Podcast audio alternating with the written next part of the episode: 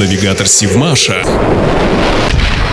Здравствуйте, в эфире Севмаш и рубрика «Простые вопросы» с Екатериной Пеликиной. Существуют ли летающие подводные лодки? Кажется, совершенно невозможно совместить несовместимое – воду и небо, подводную лодку и летательный аппарат. Однако такие проекты были. СССР начал работать в этом направлении в 1930-х годах. Студент Борис Ушаков еще во время обучения в Высшем морском инженерном институте имени Дзержинского с 1934 по 1937 год работал над созданием летательного летающие подводные лодки. В основе изобретения молодого человека был гидросамолет, способный погружаться под воду. Проект много раз перерабатывался, но так и не был завершен. В 1938 году научно-исследовательский военный комитет РКК постановил свернуть работы по причине недостаточной подвижности гидросамолета в подводном положении. В США же в этой сфере ученые продвинулись дальше. Они построили самолет, который сначала мог садиться на воду, а потом погружаться в пучину.